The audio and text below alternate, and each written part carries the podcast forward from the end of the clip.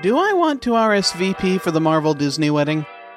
So, unless you've been living under a rock for the last month or so, I'm sure you've heard that Disney purchased Marvel Comics. For the most part, this doesn't bother me too much. These kinds of things happen all the time. I understand that Disney has many departments and isn't necessarily the evil empire a lot of folks make it out to be. Oh! I realize they've been taking a hands off approach to a lot of things and will likely do so with Marvel for the most part, maybe getting more involved with the Marvel video games and the syndication of the older Marvel cartoons than anything else. I've also read over plenty of articles stating that this is a good thing for Marvel and will give them the financial backing they so desperately need right now.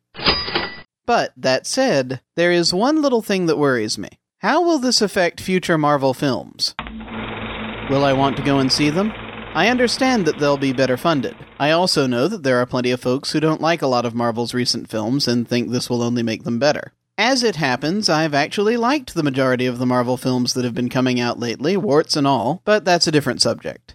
The issue I have about the quality of future movies will likely come down to whether or not Disney wants to put their name on them. For the next couple of years, that's not going to be a problem since Marvel's current film contracts with various studios aren't being affected. It's what happens after those contracts end that concerns me. Disney does plenty of things through secondary studios, Touchstone, Miramax, etc. If it goes that route, I don't see there being too big a difference in the movies except for an increase in budget along with whatever side effects there will be as a result of the terms of standing contracts with individual writers, directors, and actors. Though admittedly the contract issue is usually a concern no matter what studio is involved. If, on the other hand, Disney does want to put their name on the movies, going through their main studio, Walt Disney Pictures, then I believe I see shadows on the horizon. I realize that the quality of the live action movies to come out of Walt Disney Pictures has improved vastly since such euthanasia inspiring wonders as Operation Dumbo Drop and the heavily butchered adaptations of My Favorite Martian and Inspector Gadget.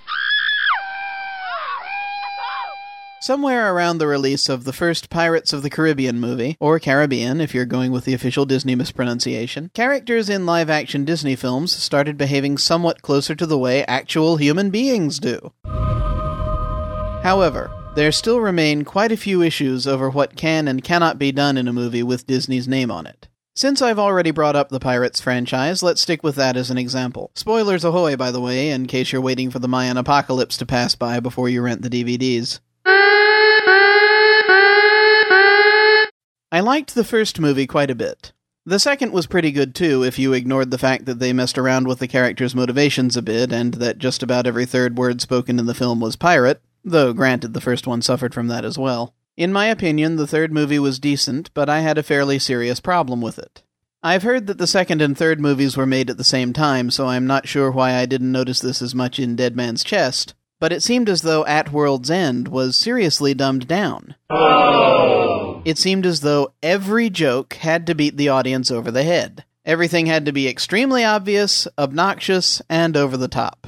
Now, I know that to an extent it was supposed to be over the top. I'm confident in saying that I enjoy swashbuckling adventure as much as the next guy, but it was still too much. Maybe there was a good excuse for it. Maybe they had to rush the edit to get the movie out on time and ended up giving it to a bunch of interns. I don't know the true reason, but I do have a sneaking suspicion that someone at Disney wanted to make sure the movie was marketable to the lowest common denominator and made that known to whoever was cutting it together at the 11th hour.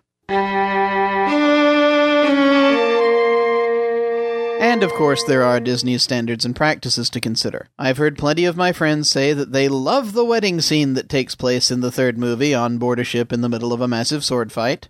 I'll be kind here and say that I know they tried, they really did, but it just didn't work for me, or for my badly abused suspension of disbelief.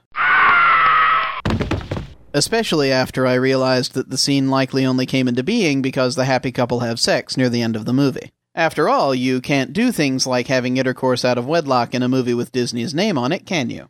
I am sure there are quite a few other things you can't do as well. That is what worries me about future Marvel movies. How much of a straitjacket will there be on this massive Avengers initiative that's now building steam? Will Wolverine have to quit smoking again? Will Spider Man have to stop and explain every single joke he makes in the heat of combat? Only time will tell.